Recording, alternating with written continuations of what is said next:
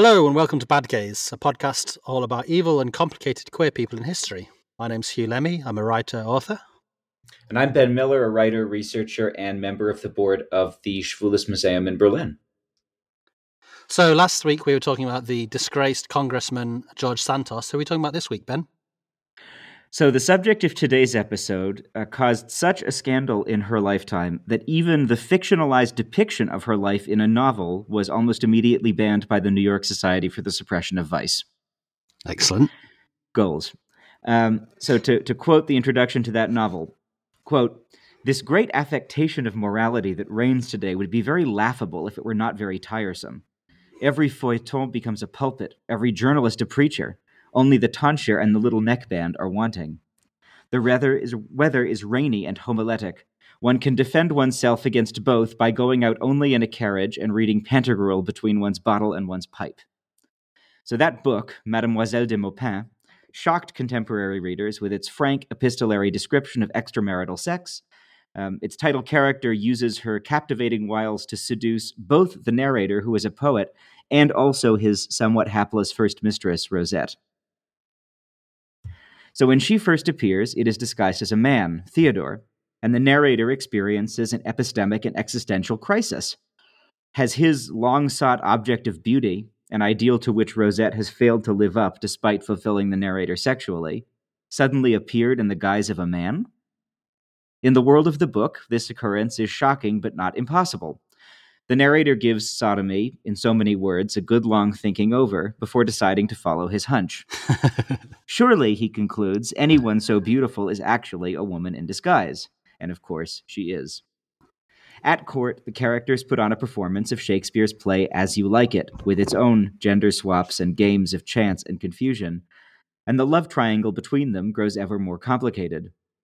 Theodore seduces the narrator as a woman and Rosette as a man, and when confronted, issues a passionate statement of erotic and sexual freedom. Quote, the reality is that neither of those two sexes is mine. I possess neither the foolishness, submissiveness, nor the shyness, nor the mean spiritedness of women. I do not have the vices of men, their disgusting, vile nature, and their brutal inclinations. I am of a third separate sex which does not yet have a name, higher or lower than them, inferior or superior. I have the body and soul of a woman, the mind and strength of a man, and I have too much or not enough of the one or the other to be able to pair up with either. End quote. Wow. Work. So that's basically the love that dare not speak its name stuff, and it's coming out of the name mouth of a fictional character in the year 1835. Wow. No wonder the censors got their guffs raised. In fact, they knew that this character was based on the fabled exploits of a real person, who was not only just as swashbuckling and transgressive as Mademoiselle de Maupin, but rose to the ultimate level of diva. She was, Huw, an opera singer. okay. So this is this is the opera episode of uh, this season, is it? This is the opera episode. This is the messy bisexuality episode. This is the sword fighting episode because today we're going to talk about the omnisexual gender rebel Julie d'Aubigny. We're going to talk about their lives, their loves, their husbands, their mistresses, their sword fights, their operatic performances, their lovers, their dazzling successes at the Paris Opera, and their death in a convent at the age of 33. So yeah, they got all of that done by 33. Well, same um, age, same age as Christ. Daubigny was the Mozart of bisexual drama. Um, so we should stop here to talk a bit about the relationship between queers and opera. There are, uh, not for no reason, stereotypes of men in fussy ascots fiddling themselves to air checks of Callas's Aida in Mexico City in 1951, or Magda Olivero's Adriana Lecouvreur in Amsterdam in 1965, or No, Naples 1959, No, Amsterdam 1965. Over such things have friendships ended. I'll have you know I don't own an ascot. Um, there are multiple reasons for this. Wayne Koestenbaum uh, has theorized something powerfully erotic about the unamplified human voice in his book, uh, The Queen's Throat. Quote, Listeners love when opera dethrones or kills language. The regicide on these occasions is the revolutionary, pleasure seeking, penetrated ear. Opera theory teaches us that words master music, but we, in our secret hearts, know music's superiority. And this destruction of language, this reversal of hierarchy, makes opera a fit object for the enthusiasms of sex and gender dissidents. Koestenbaum goes on to note something else, something darker about the relationship between queers and our divas. Quote, the beauty and magnitude of a diva's voice resides, so the iconography suggests, in her deformity. Her voice is beautiful because she herself is not, and her ugliness is interpreted as a sign of moral and social deviance. Reading biographies of divas, I can't ignore the repeated references to physical flaws. Bernadetta Pisaroni's features horribly disfigured by smallpox, prompting spectators to shut their eyes so as to hear without being condemned to see. Audiences speculated that Maria Malibran was not anatomically a woman, but an androgyne or hermaphrodite, an aberrant physique to match her voice's magic power. Um, to to bring this into the present day a bit from the opera divas of the 19th century, I think there's something not too dissimilar here about the way that Jennifer Coolidge uh, was handled on the most recent season of White Lotus. Um, and so think about how that the story of that character, this sort of fabulous, if slightly clueless older woman surrounded by a pack of truly evil gays, um, also served as a metonym for the way that gay men treat that kind of character actress. And this has been going on, I think, for a long time. The gendered speculation there about Malibran is also fascinating. For another reason around the queer fascination with opera is its troubling of gender roles both on and off the stage. Yes, as Catherine Clement and other feminist critics have argued, opera presents the undoing of women on stage. That's Catherine Clement's book, Opera or the Undoing of Women. Operas in the standard repertoire end with heroines, get ready for this, throwing themselves off of cliffs, the Flying Dutchman, throwing themselves off of churches, Tosca, succumbing to, to, tuberculosis that does not interfere with their ability to sing high Cs, Traviata and Bohème, being entombed alive, Aida, committing suicide, Madama Butterfly, immolating themselves and in process causing the end of the world, Des Ring der Nibelungen, dying of a mysterious sort of love disease, Tristan and Isolde, dancing themselves to death after murdering their stepmother, Electra, poisoning themselves with poison they have in a Byzantine cross around their neck, Fedora, being poisoned by poisoned flowers sent by a princess jealous of their talent and of their boyfriend, Adriana Lecouvreur, and being crushed in a staged avalanche, La Wally. The critic Sylvia Corman once said that for the composer Puccini, there are only two kinds of women dead or Miss Piggy. but all those deaths and all those Miss Piggy diva outs are accompanied by feats of undeniable physical and artistic strength. High notes hurled into the back of the theater on the strength of the diaphragm, or even the fact of female presence and celebration and agency. Women have long been celebrated singers and, as such, able to access the commanding heights of power and control over their lives, at least to a limited extent. And gender representations on stage are also complex. Consider Strauss's Rosenkavalier, one of several operas in which the leading character, a teenage boy, is portrayed by a female singer in drag, and that character is then dressed in drag in the show, a girl pretending to be a boy pretending to be a girl, with all the rich opportunities for play, confusion, transgression, and the performance of gender that that affords. It is in this world of gender play that lesbian opera fascination has often lived. Witness the lesbian fan bases for mezzo sopranos like Brigitte Fassbaender, who play these kinds of roles.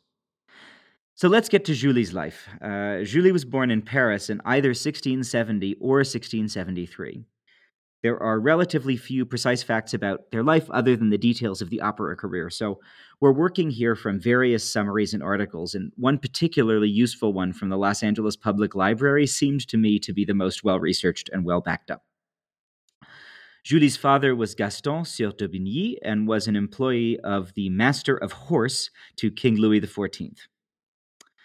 Louis XIV, the Sun King, reigned for 72 years in an absolutist monarchy, which centralized the French state and saw French participation in and victory in some of the century's largest wars, including the Franco Dutch War and the War of the Spanish Succession. Among other things, uh, Louis was a major artistic patron. He founded the Académie Royale de Danse and the Académie d'Opéra, and converted some hunting lodges into the Versailles Palace complex he renovated the Louvre and he commissioned major artworks. Um, I should have inserted this before starting the French names portion of this, but I apologize to France and its people for what I am doing. Um, Julie grew up in this court near the commanding heights of French power, but uh, was marked by her father's status as a bit of a rascal. He lived hard and was known for sword fights, gambling, and nightlife. He insisted that his daughter receive a full education, of the kind that was usually only for boys. And so Julie learned all the academic subjects next to France's future courtiers and also took up fencing at the age of 12 and uh, both competed against and often defeated uh, men.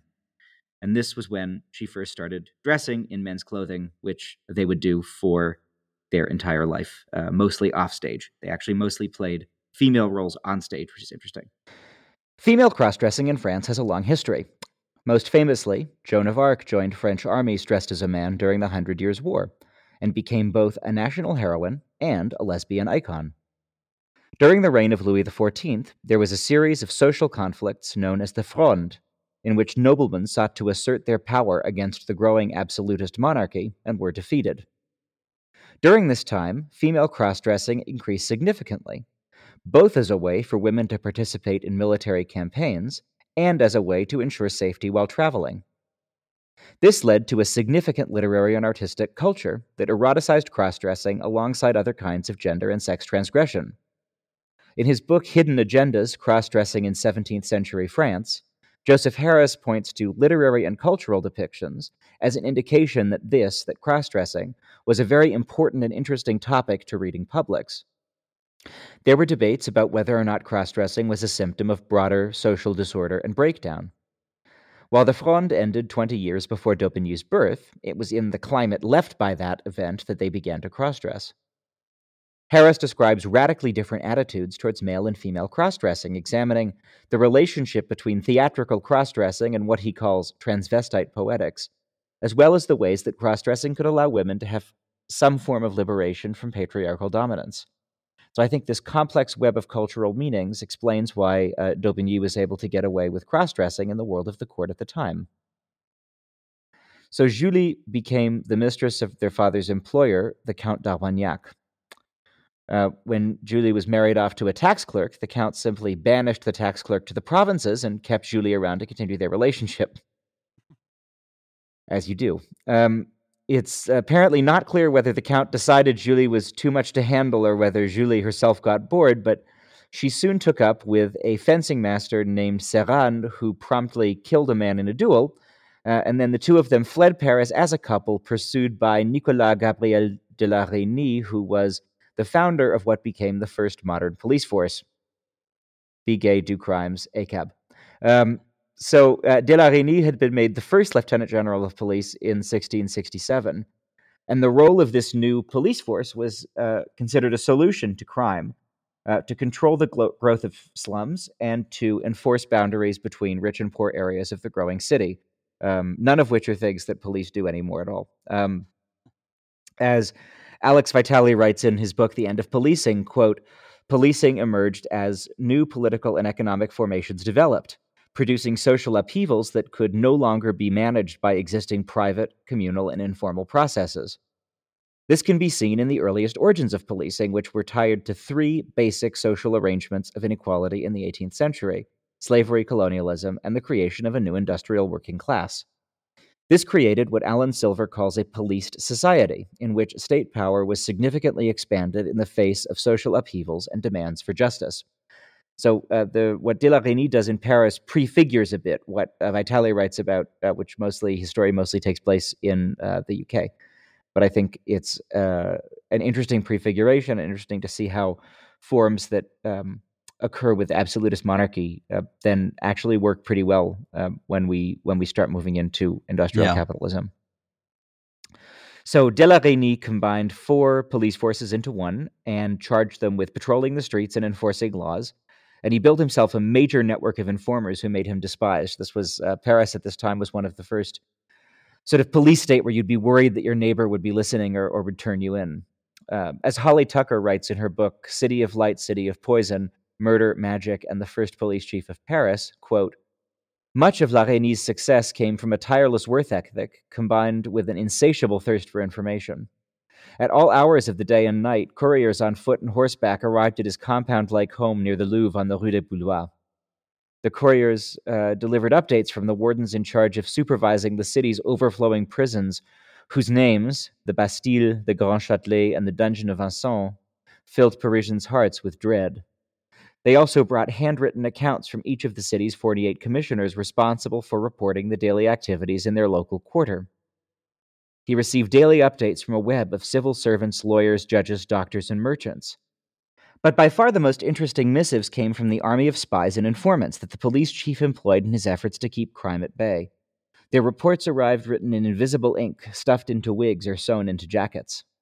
So, uh, continuing to quote from uh, Holly Tucker's book here, um, he, quote, started his campaign with a series of ordinances designed to establish unequivocally who was in charge of cleaning up the streets. To the grumbling of citizens, he imposed a mud tax on every Parisian who had a lodging or business within the city, intended to offset the substantial costs related to street maintenance. There were swift and steep penalties for late payment or refusal to pay, including the confiscation of the inhabitants' furniture. End quote. And uh, another thing that uh, De La Vergne insisted on was that the streets be lit. This was the first set of public streetlights, and this was to deter crime and also antisocial behavior like sodomy and sex work. And so, actually, the City of Lights owes its name to this odious cop. Wow. But at this point, Julie and her lover were happily away from Paris, uh, on the run through the French provinces, and making do by giving fencing demonstrations with both dressed in male attire.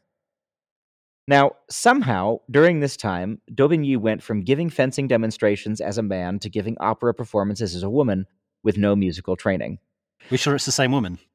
We are sure it's the same woman, but uh, I think something that goes some way to explain how that's even possible um, is a little bit about the history of opera. And so, uh, opera as a modern art form originates at the end of the 16th century, and so it only starts about 80 years before Daubigny was born. And so, the time we're talking about uh, in this episode, opera is not yet an art form with a boatload of traditions, rules, and formalities. There are those things, but it's, I mean, opera is as old in the time of this episode as film is now. Uh, and so, there's, it's not that there's such a, um, things are, are less set in amber, um, and it's very much still a living um, and sort of even growing, birthing, uh, evolving art form. Opera was born out of a Renaissance desire to recover the unity of drama and music that was found in classical theater.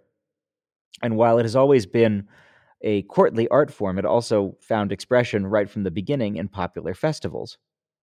In other words, it could be a sort of a social bridge a way for performers or even audiences to transit between different social worlds. We also, and I think this is really interesting and important to remember for, for people now, we have little to no idea what the operatic voices of this time actually sounded like. So that operatic sound that we consider to be standard today, when you sort of close your eyes and think of the, the opera singers you've heard, you think of Pavarotti or something, that sort of pinging sound full of what's called squillo, which is that hard vibration that helps the voice travel, that sort of uh, you know that that thing, that would not have been necessary. Uh, theaters were smaller, orchestras were smaller, and it's that sound and that degree of projection that developed in the 19th century, and that's what requires the specialist technical training to even do, right? Like you you, you can you can't really you maybe you can, but it's very difficult to produce those noises in a way that's sustainable without having a really profound technical understanding. Um, and that's just not true if you're working in smaller theaters and if you're not having to project as much. So, so we actually just don't know what these voices really sounded like. So, of course, so they they could have just sounded like regular singers. I mean, yes and no, because what you think a regular singer sounds like has only existed since the microphone, right? Because microphone singing is incredibly soft. It's often too soft to even fill a room, yeah. right? Um, microphone singing is the is in the same register as um, as a lullaby or someone singing while doing the dishes. I mean, it's just sort of it's really almost under the breath. Um, and you think of like early blues recordings and how how much it often sounds like they're shouting, and it's because that's a style of singing where even if you're not projecting over an orchestra in a ten thousand, uh, sorry, a five thousand seat theater, you still have to fill a noisy uh, bar full of people yeah. talking. And so the we really, I mean, eh, we really don't know what voices sounded like. We know what 19, late 19th century to early 20th century voices sounded like from the earliest recordings. Um, and we know obviously what voices have sounded like since, but um, everything, I mean, and when operas and music from this period are performed, so much about performance practice is a series of really educated guesses um, about what projection might have sounded like. People try to read uh, books that were written um, to try to figure out, you know, what was the ideal of singing or what was the ideal of but but all of that has always been subjective too so it's it's really um it's really an interesting sort of mystery. Yeah. so julie joined uh, the opera de marseille which was the second opera company in france uh, it was founded in 1685 and it did its productions at this time on a tennis court. Um, everything happened in tennis courts um, in france between 1600 and 1800 including much of the french revolution apparently um, so quickly, uh, Julie became a valued member of the company, uh, not least because of her dramatic onstage antics. It was at this time that they had their first affair with a woman. Uh, so the daughter of a local merchant came to a performance and became captivated with the singer, and the two quickly became an item. They lived out their trysts in backstage dressing rooms, boarding houses, and the other kinds of places that disreputable theater people get up to their disreputable behavior. Appalled at the goings on, the young woman's father had her sent off to a convent. Are you ready for this, Huw? Go on. Julie decided to join the convent herself in order that the two of them could continue their relationship. But back- they didn't find. Right. But they didn't find convent life particularly stimulating. Uh, despite the often quite elaborate lesbian and other sexual goings on in early modern convents, goings on that were well discussed in uh, Judith Brown's lesbian microhistory Immodest Acts, which was improbably recently adapted by Paul Verhoeven into the film Benedetta, which you, if you haven't seen, you must. Um, the religious vows of chastity did end up impeding the two women's affair. So, guess what they did? Uh, run away. Oh, they didn't just run away. Uh, they took the corpse of a recently deceased nun, they put it in Julie's bed, and then they set the entire convent on fire, and then they ran away. Um, and they did this because the hope was that it would be assumed Julie had died in the accidental fire. Ah, faked her own death. Yes. Uh, so it would. Uh, so Julie uh, was prosecuted for this by the local parliament, but get ready for this, was prosecuted as a man because the parliament assumed this was a man dressed as a woman because no woman could have done something so bold and so daring. Wow. So you'll be notice that I've been. Uh, you'll notice that I've been both uh, theying and sheing Julie throughout this episode, and this has been a very difficult choice, and I want to highlight it here before moving on. Uh, so, as opposed to some of the other historical transmasc and non-binary people we've discovered uh, discussed on the show, um, Julie did not, as far as I know, um, ever insist that he, or we would say he, if he had insisted this, did not ever insist that they were a man, right? Um, unlike that Prussian soldier whose legal case we featured in our episode on Frederick the Great, the one who um, served in the military as a man, had a uh, fake penis made to have sex with his wife, was tried for the crime of cross dressing, and then is written about in the 80s as a lesbian, right?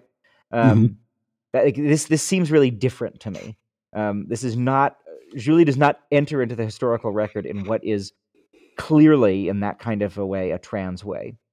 But Julie is reported to have cross dressed well before we know about any affairs with women and did wear men's clothes uh, offstage for much of their life. And so I don't want people to think that Julie occupied anything remotely like a contemporary non binary or transmasc identity.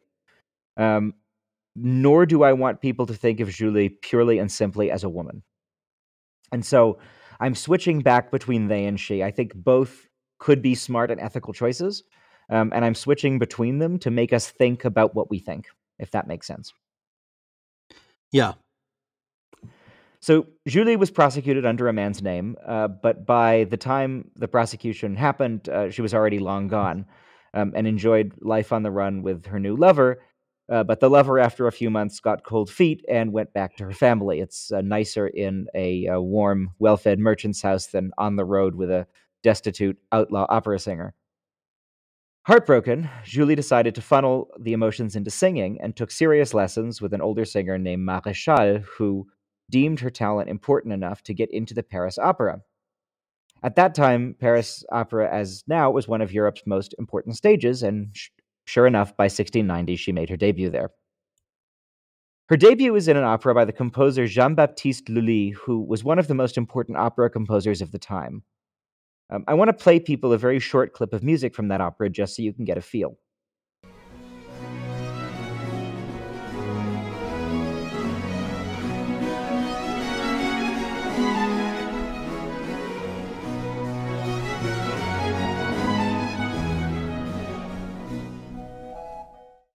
So that was the Chaconne from Act One of Cadmus and Hermione by um, Jean Baptiste Lully, uh, the piece in which uh, Julie made her Paris opera debut.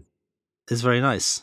It's Yeah. what me, as someone who knows nothing about opera, would think of as like, yeah, early modern Yeah, Baroque, sort of early Yeah. Baroque opera. Now, harpsichord and stuff. Lully, who composed that music, could almost get a whole episode of this show on his own. So I'm going to do a very brief Lully biography because um, you just have to hear this. So uh, was an OG opera queen, born in 1632 in Florence. He began his stage career by dressing as Harlequin in Mardi Gras, gay. And after gaining notoriety and favor from the king as a particularly favored dancer, gay, was named royal composer for instrumental music, gay. He was extremely attentive to the new operatic trends coming from Italy, gay, and helped found the Paris Opera and create a Parisian operatic style, which included collaborations with the playwright Moliere.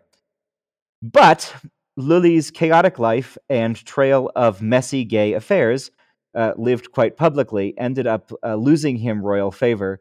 Um, he died not soon after, and he died in one of the simultaneously gayest and most horrifying ways I've ever heard of. So at this time, conductors didn't use a baton. Instead, they kept time by slamming a walking stick into the ground. Okay. And so during a performance, he smashed up his own foot, but he refused to have it amputated because he didn't want to lose the ability to dance. And this led to gangrene spreading to his brain and killing him. So, if that's not the gayest way to go, refusing treatment for injuries sustained while conducting an opera because you still want to be able to dance, I don't know what is. Anyway, so Julie's in Paris, uh, singing in Lully operas. But wait a minute, how is Julie singing at a major court institution under her own name, having escaped with outstanding arrest warrants in Provence and also in Paris? Uh, the answer is that she uh, took up with her old lover, the Count, and got herself a pardon. And then, as soon as the pardon was through, dumped the Count and took up with the singer Gabriel Vincent Thévenard. And by this time, Julie was already legendary for their offstage behavior, which was a big part of the appeal. Then, as now, opera fans do love a messy diva. Helping to inaugurate a tradition of theatrical and over the top curtain calls, Daubigny bowed to the audience after the first performance and removed her helmet, tossing her hair over her shoulders, and the public went crazy. Amazing. Uh, by the way, this continues. I once I saw a few months ago a performance by the soprano uh, Angela Gheorghiu, whose curtain call involved um, waving to each corner of each balcony, kissing the stage, bowing, curtsying, several beauty queen oxygen mask poses, um, a couple of surprised for me, really, for me. This, this is really this is an ongoing tradition.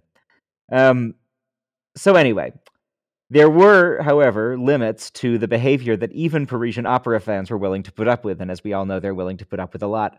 Um, La Maupin, as she became known, ended up getting into trouble uh, because she was at court dressed as a man at a ball and kissed a woman who was being simultaneously propositioned by three different noblemen and then challenged them all to a duel. Um, and so once again, she fled Paris and this time ended up in Brussels. And because her fame had preceded her, was immediately accepted into the opera company. And so she would do things uh, on stage like actually stab herself with a real dagger instead of a stage stage dagger to get more publicity. And so the managers loved her. I once saw a thing that was, I, I guess, like a experimental opera at, a, at the Barbican uh, uh, of some sort. Uh, I don't know much about opera, but it was, to my mind, the worst piece of art I've ever seen in my entire life. Uh, which ended with this similar sort of 10, 10 curtain calls, and then the director coming on for a Q and A. And the first question of the Q and A, I kid you not, was something along the lines of, um, "Is it difficult to work with such a burden of genius on your shoulders?" Oh, God. oh, God. yeah. So anyway, um, Julie ended up becoming another nobleman's mistress in Brussels, but um, eventually he also decided he couldn't deal with her anymore, and so ended up offering her an enormous sum of money to leave him. And so she uh, wrote uh, her new friend, the king's brother, got herself a pardon, threw the money at the nobleman's feet, and left him to return to her career in Paris. There's a story that at some point during this whole journey, she served as a lady's maid to a countess in Madrid and one night did her hairdo with radishes instead of pins in order to spite her. But it's hard to figure out if that's apocryphal or not. I don't know how pins would, sorry, radishes would hold together a hairstyle.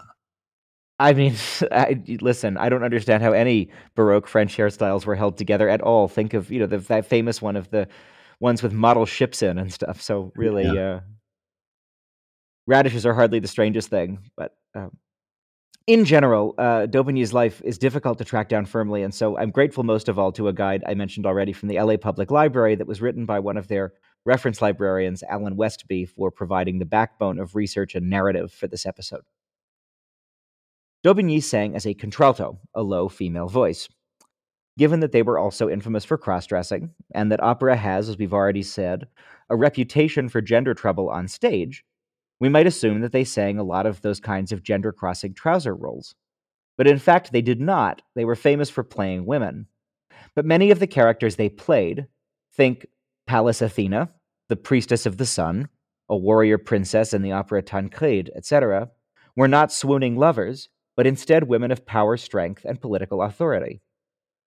This tradition, that of mezzos playing this kind of powerful political female role, also has a long tradition.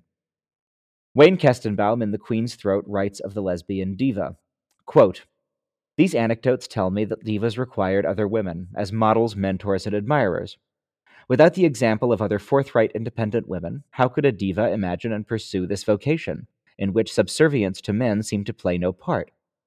The diva exposes her capacity for independent pleasure. Her joy comes from the body, the throat, the cavities no one in the audience can see. She presents the uncomfortable and anti patriarchal spectacle of a woman taking her body seriously, challenging, enjoying, and nourishing it. End quote.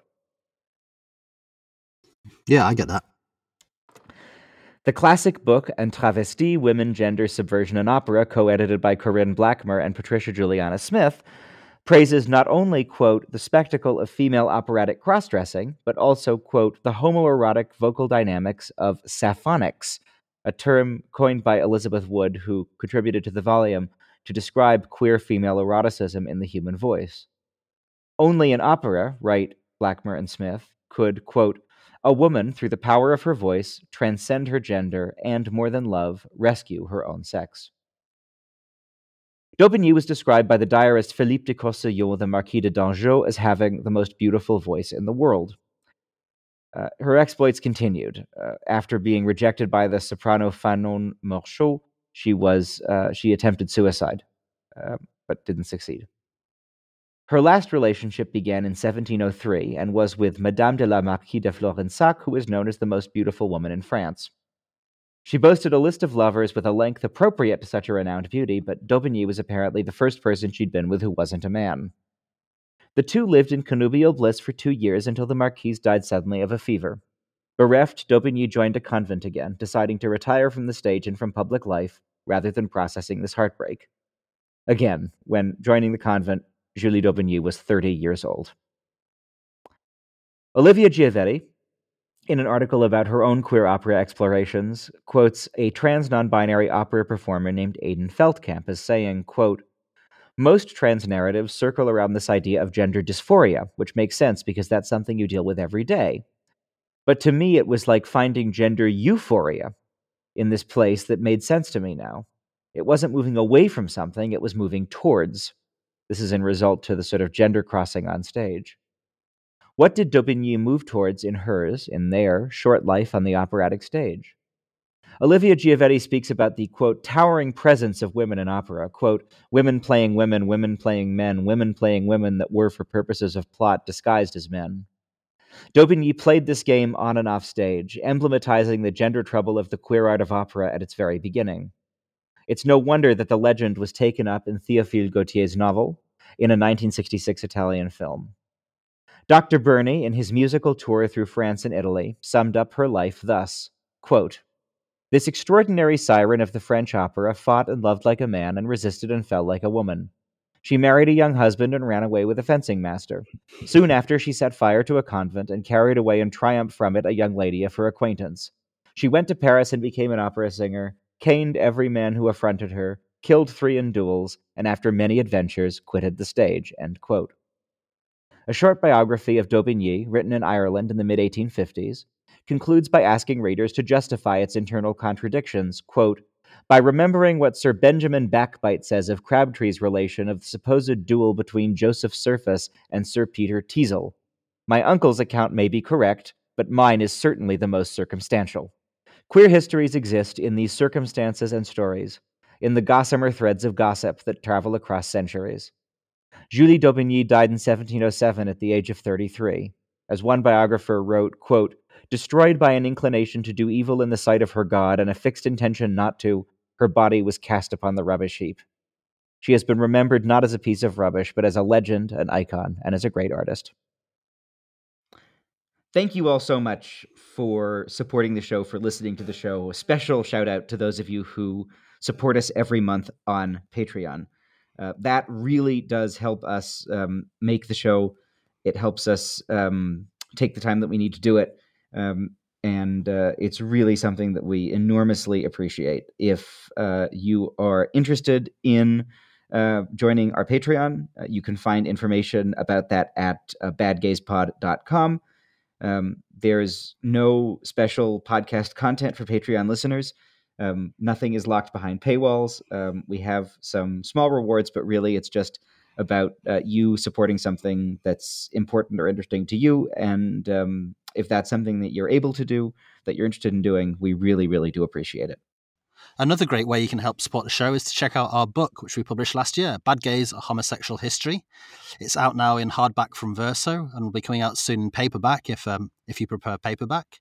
And it covers a whole series of evil and complicated LGBTQ people from history and the way that their relationships affected and were affected by colonialism. Yeah, it's um, if I say so myself, a fun read. Um, and we really tried to bring the stories together um, into this coherent narrative. Um, it's been a real joy to get to tour it. And uh, if you're interested in the book, you can find out information on the book and on upcoming events that we're doing to support the book at badgayspod.com slash book. And now, on with the show. Wow. what what a, a, sort of short and impactful life. Amazing. I mean, I am now a, the bisexual age, icon, I'd say.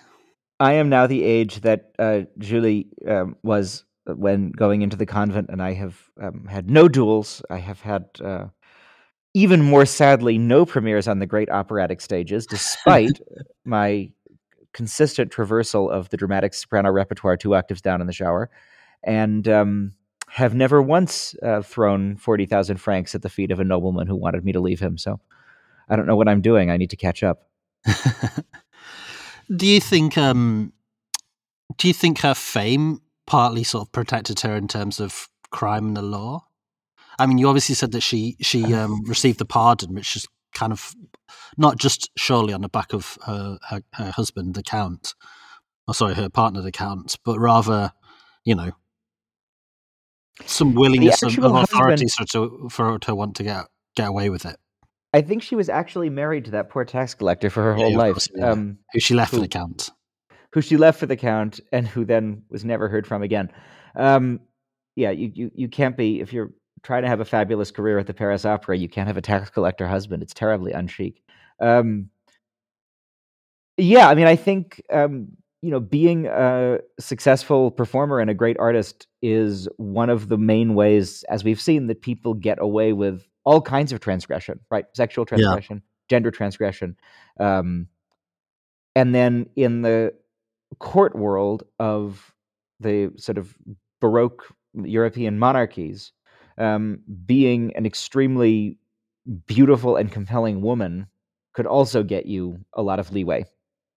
Uh, both in terms of the restrictions often placed upon your own gender, although those were also things that were always very sort of unstable and everything was willing to fall on you, right? Like you could have this power, um, you could have this self confidence, but uh, it, it, was it was never stable in the way that a man's was. It was always sort of under threat, and um, th- th- it was very difficult to convert it into something that, like, right, like a, a man with patriarchal title um, would as you aged you would be your life would become more stable right it's difficult for for a woman of this kind to to find a kind of lifelong stability but but there was a lot of power to be had right Yeah. um, and so with this person, you combine those two things, right? You have someone who is uh, both um, able to get away with murder, literally, because they're a great artist, um, and someone who's willing to get away with murder because who's able to get away with murder because they're this beautiful and compelling and fascinating, uh, or understood as this beautiful and compelling and fascinating woman.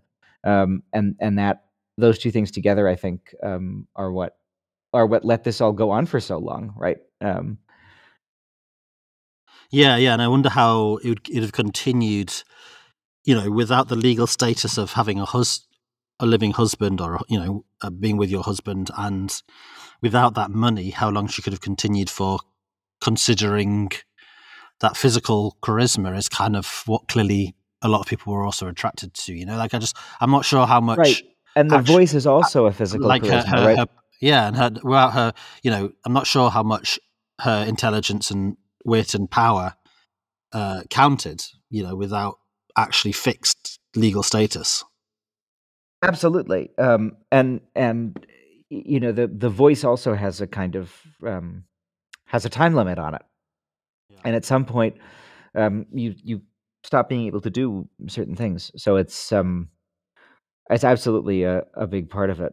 So uh, I was just saying, right? Like the the this um, you get you get away with all this transgression uh, as a great artist or performer, right? Caravaggio gets away with a lot, and uh, all, people that we've people that we've looked at on the show before. Yeah. and um, for uh, Wayne Koestenbaum, right? This it's exactly this that is part of the appeal, right? He talks about these kind of 19th century divas and these stories about them, and the way that the sort of part of the queer appeal of opera is watching these people get away with stuff that that they're not sort of supposed to get away with.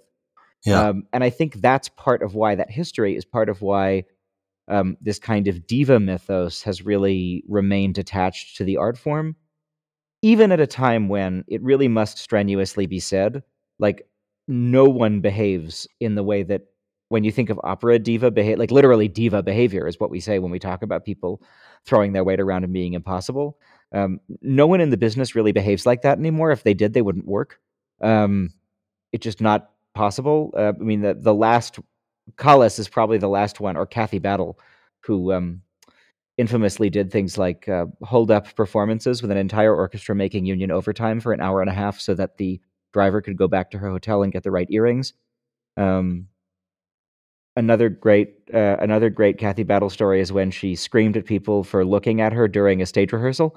This this all ends in the 90s, right? And it's part of it is tied to um, part of it is tied to the fact that the um, people who work in this art form are no longer famous enough to get away with it, right? Like in the 19th century, uh, in the Paris of her time, Julie Daubigny is the biggest star, right? She's the that's the A list, and opera singers are now not the A list, and so you don't get away with as much, um, either in terms of transgression um, or in terms. Although the the way that kind of stars get away with transgression or don't really changes with the advent of of certain kinds of media consumption, right?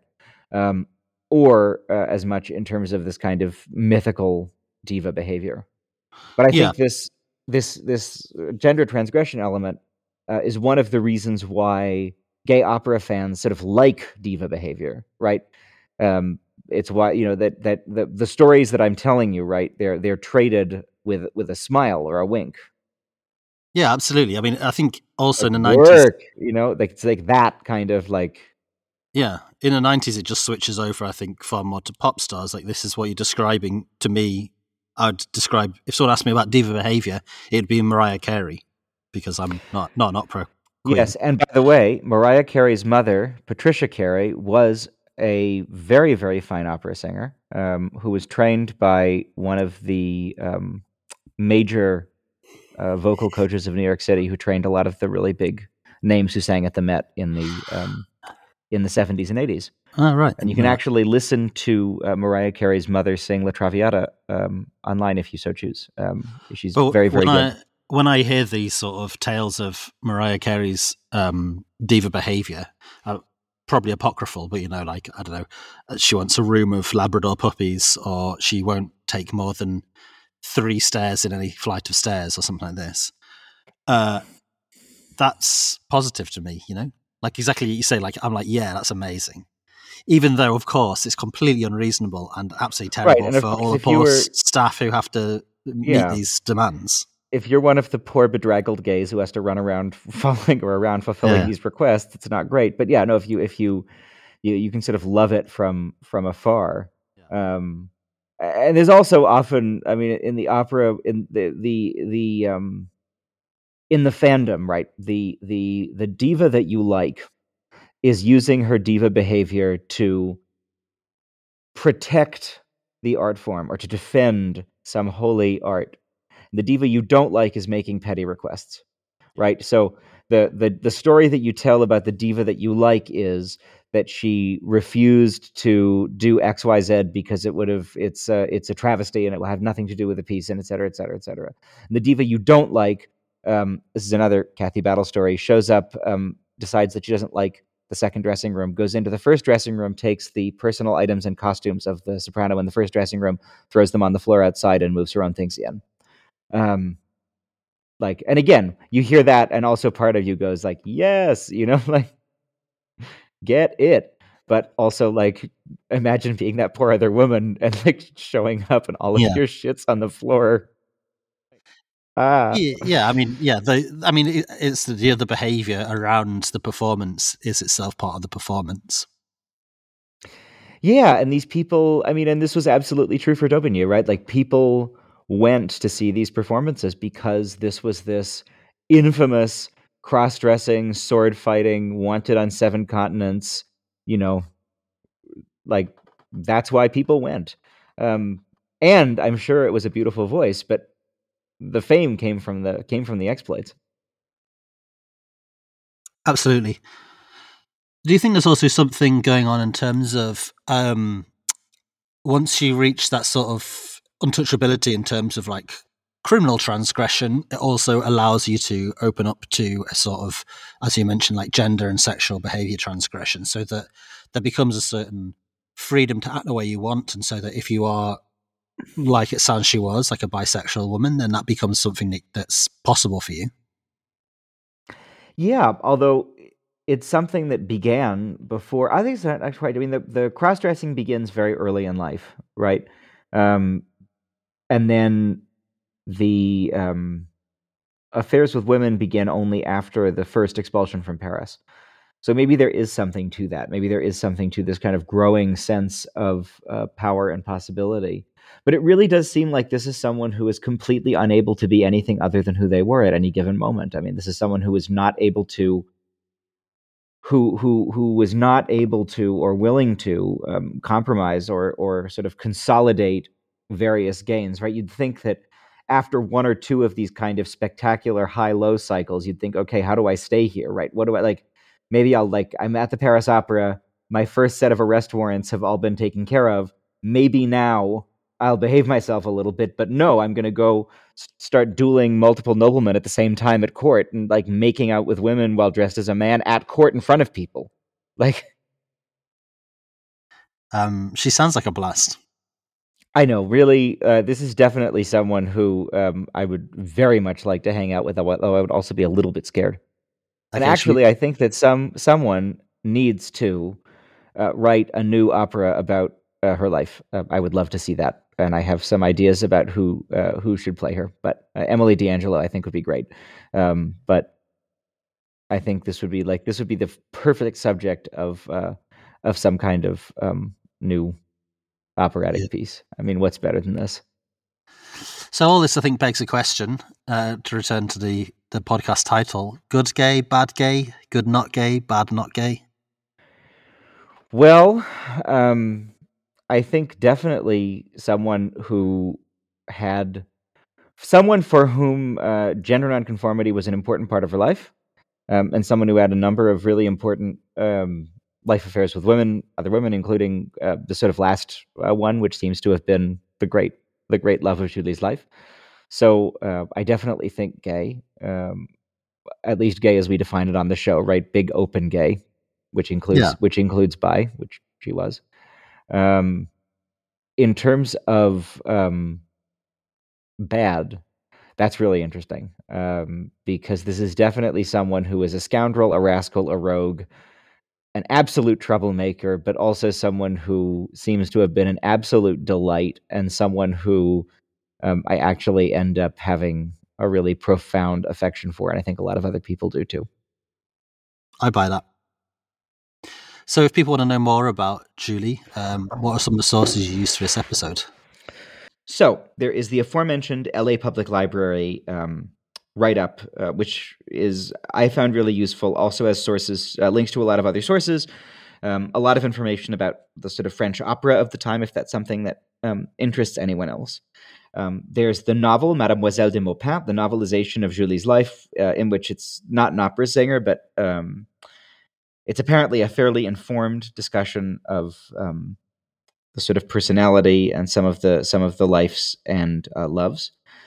There is for the uh, faggot uh, opera obsessive Wayne Koestenbaum's book, The Queen's Throat, opera um, Sex and the Mystery of Desire. There is for the uh, lesbian opera fanatic the book En Travesti, women, gender, subversion, and opera. Uh, both of those very fun. There is the book Hidden Agendas Cross Dressing in 17th Century France by Joseph Harris for information about that. Um, for uh, information on policing, Alex Vitale's The End of Policing. For uh, the story of that first police chief of Paris, uh, Holly Tucker's book City of Light, City of Poison, Murder, Magic, and the first police chief of Paris. And then several other sources, um, which we'll link to in the show notes as well. Well, thank you very much. You've been listening to Bad Gays. Um, my name's Huw Lemmey. If you want to um, follow me on socials, I'm at Huw Lemmey on Twitter. And I am at Ben Writes Things. And you can follow us on Twitter at Bad Gays Pod or on Instagram. And also check out our website. We've got some great merch, some uh, cool t shirts.